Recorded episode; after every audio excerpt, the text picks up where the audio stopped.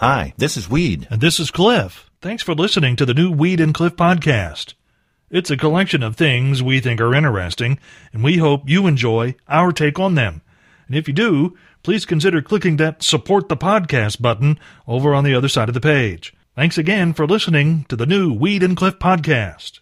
Today's episode of People Will Steal Anything, Anytime, and Anywhere takes us to Washington State, where sheriff deputies were called to an apartment complex in reference to a burglary. And what they found left them asking a lot more questions than are asked during a normal criminal investigation, because what the King County deputies found in the community of Shoreline Tuesday was not that someone had broken into an apartment and stolen someone's belongings, or even perhaps into the rental office itself.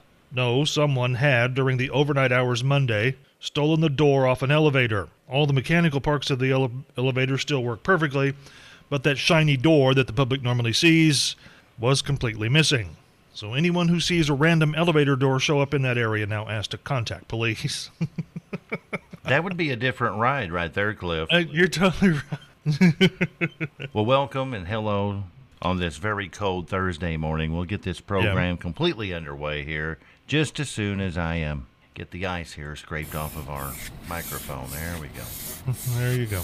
That wind this morning, that will cut right through you. So if you're inside and thinking about going to work this morning, as we've said before on this program, put on your clothes, all of your clothes, every yeah. piece of clothing you have.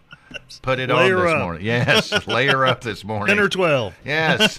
well, I just got back in the studio from being outside, grabbing the rain gauge so that it could, you know, melt and I could get all the official yeah, information. You, you can't measure that until it's water. Exactly. it's going to take a while. Yes, and it is absolutely horribly cold out there. Yeah. I'm telling you, Cliff, I've got parts of me chattering right now that I didn't even know could move. And that's a little bit freaky here this morning. We this incident of a gallon of snake oil could very well become a favorite of the Morning Roadshow department of Just in Time for Breakfast. U.S. Food and Drug Administration earlier this week issued a giant stack of warning letters to those currently offering, offering products for sale, making claims to prevent, treat, mitigate, or cure COVID 19, and many of them you would think would be obvious to consumers that they never work in the first place.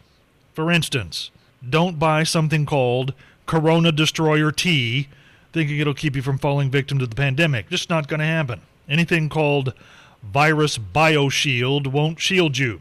The FDA wants you to also know that COVID 19 isn't affected by biomagnetism magnet therapy, and the blessed waters sold by Butterfly Expressions won't protect you from coronavirus, and neither will the COVID supplement protection pack sold by the Center for Wellness and Integrative Medicine. Those are just vitamins. But in particular, do not buy from Holistic Health International and then use an at home stool sample collection kit to detect COVID 19. Even though that sort of testing is being done in some other countries, it's not approved as a valid test here, and at home in a DIY format, it can be very messy. And don't drink something called AmnioBoost to prevent infection from coronavirus. It's, by the way, a product derived from the amniotic fluid collected from when babies are born because that stuff is just growth. you lost me at stool. I'm going to tell you that right now. I was just like, I'm done. I'm done. I'm having quite a uh, debate with myself this morning, Cliff. It's like an internal struggle, you might say. It really is. I yeah. was thinking about bringing this up right now, and I'm not sure about it. Well, I mean, you just did, so go well, ahead. As well, I still don't not sure, Cliff. Okay. Um, maybe you can give me some guidance here. Okay. As you well know, I yeah. have no problem going out in public dressed up in a sexy polar bear costume. as as evidenced by pictures on our social media outlets. Yes. I have no problem with that. And if I could have found some heels that would have fit me, I would have wore them last yeah. year during the polar plunge. Unfortunately, I couldn't come up with that. But my problem this morning, Cliff, is I will do that and not think anything of it. Okay. But when it comes to like a little, I don't know, fantasy's probably not the right word for it, quirk or something, it's something that I've wanted to do. It terrifies me because I know me. And, no. yes. And so I'm debating whether or not to even bring it out, Cliff, because okay, so I'm a little nervous about it. Suddenly I'm terrified. So I'm thinking. because I know you as well. Uh, yes, yes. I've wanted to do this for years. I'm going to go for this. I almost brought this up yeah. last week when we were talking about uh, me as a kid in the back of um, my friend Tim's house in the yard, digging holes with you know spoons we acquired from his home.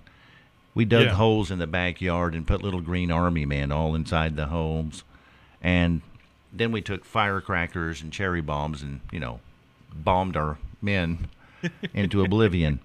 Yeah. And that's where it all got started for me, Cliff. What's that? I would love Mm-hmm. to throw a grenade one time just to see what it feels like. You know what I'm saying? I'd like to throw it like a baseball. You Yeah. know, pull the pin. I guess that's what you do. Right. Yeah. And that's what terrifies me. I don't know what to do. pull the pin, Yeah. throw it like a baseball, and scream. Fire in the hole. I think that's what you're supposed to do when you throw a grenade, isn't it, Cliff? Aren't you supposed to holler, "There's fire in the hole"? Uh, I, I mean, usually when explosives are involved, you yell "fire in the hole." So you think that's the proper way to do it whenever you throw a grenade? I'm just guessing. I mean, I, I don't know. I've never been around anyone where or any place where grenades were being thrown, so I can't say. I've never heard of. I don't think I know anybody that's actually thrown a grenade. Thrown before. a grenade. I mean, there may have been someone who served in the military that we don't know about. In the infantry, you know, because that's where the grenades are. Maybe you don't throw them like a baseball. So, well, I mean, as soon as you said throw it like a baseball, I, I immediately, I immediately thought, uh oh. You're not supposed to. Well, I don't know if you're if you are or not, but just pause for a moment and look back on your athletic career and how well did you actually throw a baseball? I dropped a lot of them. So, I dropped a lot of baseballs in my life. and you don't want to do that with a is- grenade. yeah. The key is to throw the grenade out of the range of where it's going to hurt you. Now, I don't know how far that is. That's apparently part of the training process, as is not dropping it. Cliff, yeah. let's do this dry. We've got someone calling in. Maybe they Oh, know oh, something okay. about a grenade. Now, I'm going to put Okay. you on the air here at Country 98.1. So if you don't want to talk to us, hang up. yeah, and, and remember, say nice things. Yes, here we go. Yeah. All Good right. morning. Hi, who's this? Things. Is there such thing as that? Oh, I Let's didn't hear hear. this. I didn't hear what you said. What'd you say? I said, is there a such thing as nice things? Well, yes, there is. Who are we speaking Well, we're with? talking about grenades here, so I don't know about that. Well, have you Uh, ever thrown one? Well, yes, I have. Get I it. can tell you the proper term. It is proper grip, thumb to clip, twist pull pin, frag out. What does frag out mean? Well, uh, you, I believe it is duck and get the hell out of the way, but you know, hey, and who are we speaking with this morning? Crystal. Crystal. And so, how many times do you think you've thrown a grenade? Well, I've actually thrown it twice. Are they heavy? No, Do you but throw? you don't want to throw it like a baseball. You want to kind of like it's a more of a I don't know up and kind of launch it. Kind of like a softball underhand? No, No.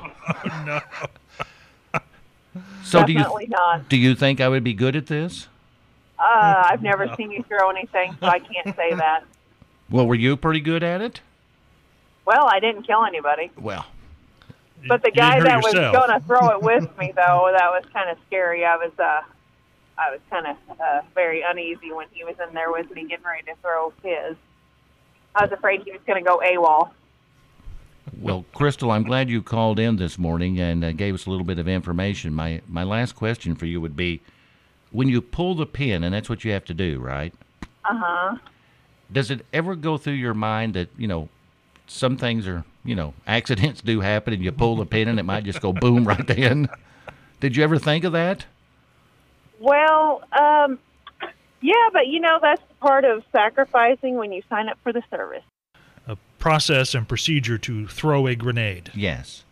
And um, i've been thinking about that. I Okay. I, I think maybe screaming out fire in the hole is not the appropriate thing to do because that's kind of telling your opponent what's coming. You know what i'm saying? You want to be like sly with this. You don't want them to know that you're throwing the thing. Is that not true? I mean, you, you got a point there. I mean, when you scream fire in the hole, your opponent's like, hey, he's throwing something. and and you want I mean, to, I mean, it's, I mean, if you can yell loud enough to so that the enemy hears you, you know, yelling fire in the hole, that could be a that could be a problem. I would say. Now, I was a told, Cliff, in a voice Yeah. message by uh, Jerry that my short arms would be a detriment, but I think that it would be, I think that it would be an advantage for me because, Oh, oh you would, huh? well, they're so short, Cliff. The opponent couldn't Yeah. really see me throwing anything. They wouldn't That's even right. see any movement there. It was suddenly suddenly there's a grenade in their midst, and they had no idea how it got there. As long as I shut up and don't say fire in the hole before I throw the thing. Weed French fashion designer Louis Vuitton is known for high and very expensive fashion, and for sometimes producing clothing or other products meant to pay tribute or to raise awareness to some effort, like, say, a recent sweater that was intended to promote diversity and honor the country of Jamaica. Said sweater was intended to have stripes with the colors of the Jamaican flag and, of course, a large Louis Vuitton logo.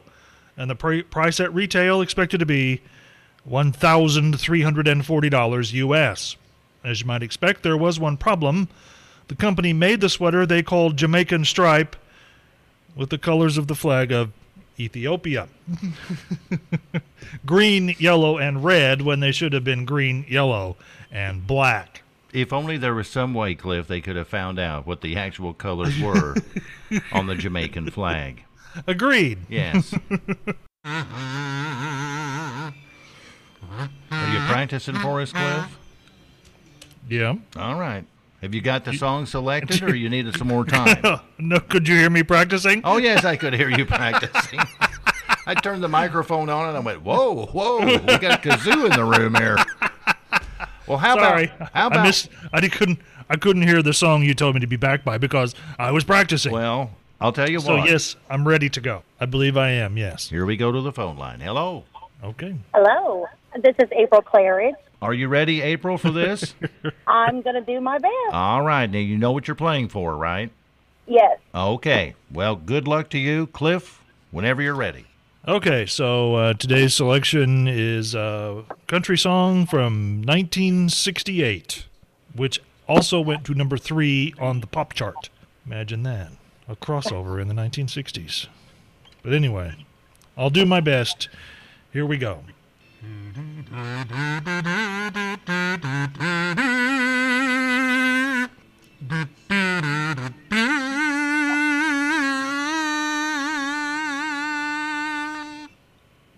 That last one hurt me. Well, April, I don't have a clue. I don't either. And I think he's got a cheat sheet going because I hear music in the background, don't you? I April? was playing along to the song that was that was on uh, on the computer, yeah, so I could keep make sure I was in key.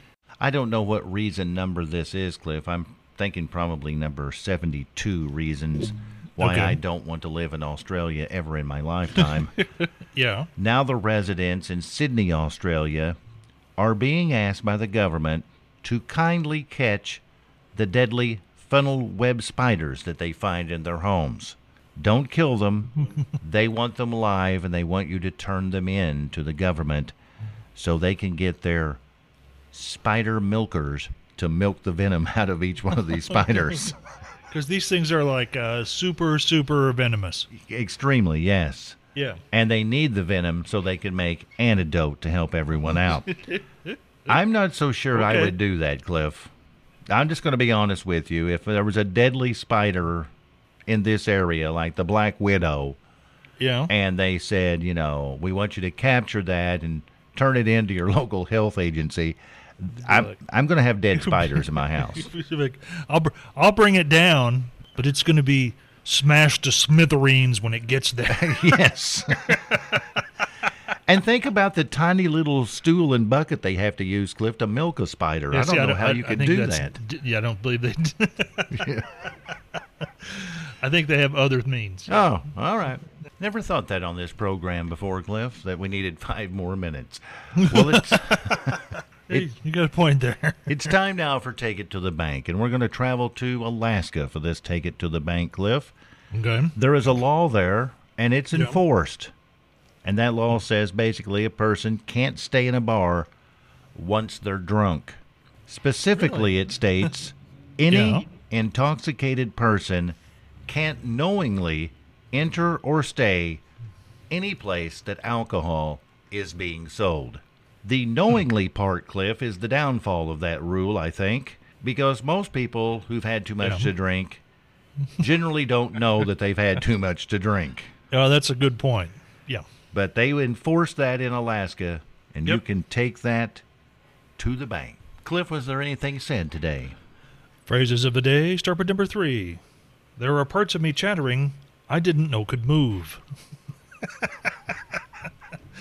and if you think that's bad now, just wait till the weekend. Oh, yeah, it's going to be worse. It's going to be worse. Number two, you lost me at stool. just in time for breakfast. Oh, yes, always. Yeah. And the number one morning roadshow phrase for today stop before you kill us all. I still want to throw that grenade, Cliff. No, you don't. If I'm there just was a you. place that you could go to throw, you know, stuff that explodes, that would be a business right there. what you know in, in general for a private citizen to own things that explode if you don't have the permit you it's illegal so i would i would not get my hopes up about being able to throw a grenade if there's something you'd like to hear us talk about go to weedandcliff.com and click the contact us button and send us a message. Thanks again for listening to the new weed and cliff podcast